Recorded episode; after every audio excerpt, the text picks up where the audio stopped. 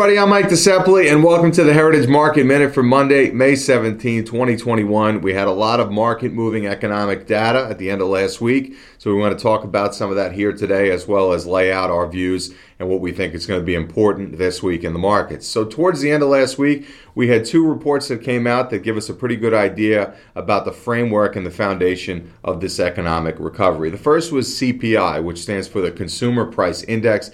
This gives us a pretty good idea about how inflation is in the economy in the here and now, and how the prices of different things that consumers spend their money on on a frequent basis, how they're changing month over month. So the estimate was for an increase in the CPI index of 0.2%, and act, the actual number came in at 0.8%. So the actual number was much higher than the estimates, and we think there's a few short term pressures inflationary pressures that contributed to this number. The first is the Colonial Pipeline hack, which we know put immediate pressure on prices at the pump.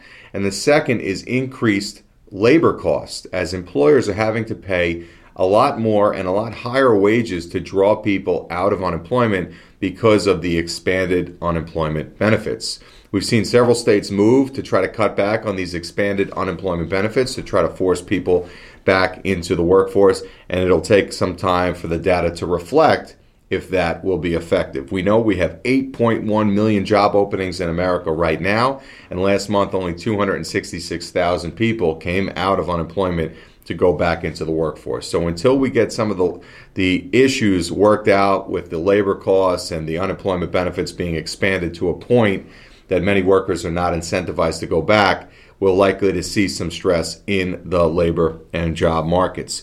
Uh, as far as inflation is concerned, we know building materials and certain things like that have extreme inflationary pressures right now. But over time, technology, technological advances, excuse me, and automation, as well as having more transparency into prices, should bring down inflation and act as a deflationary pressure to try to cancel out some of the near-term pressures we're seeing.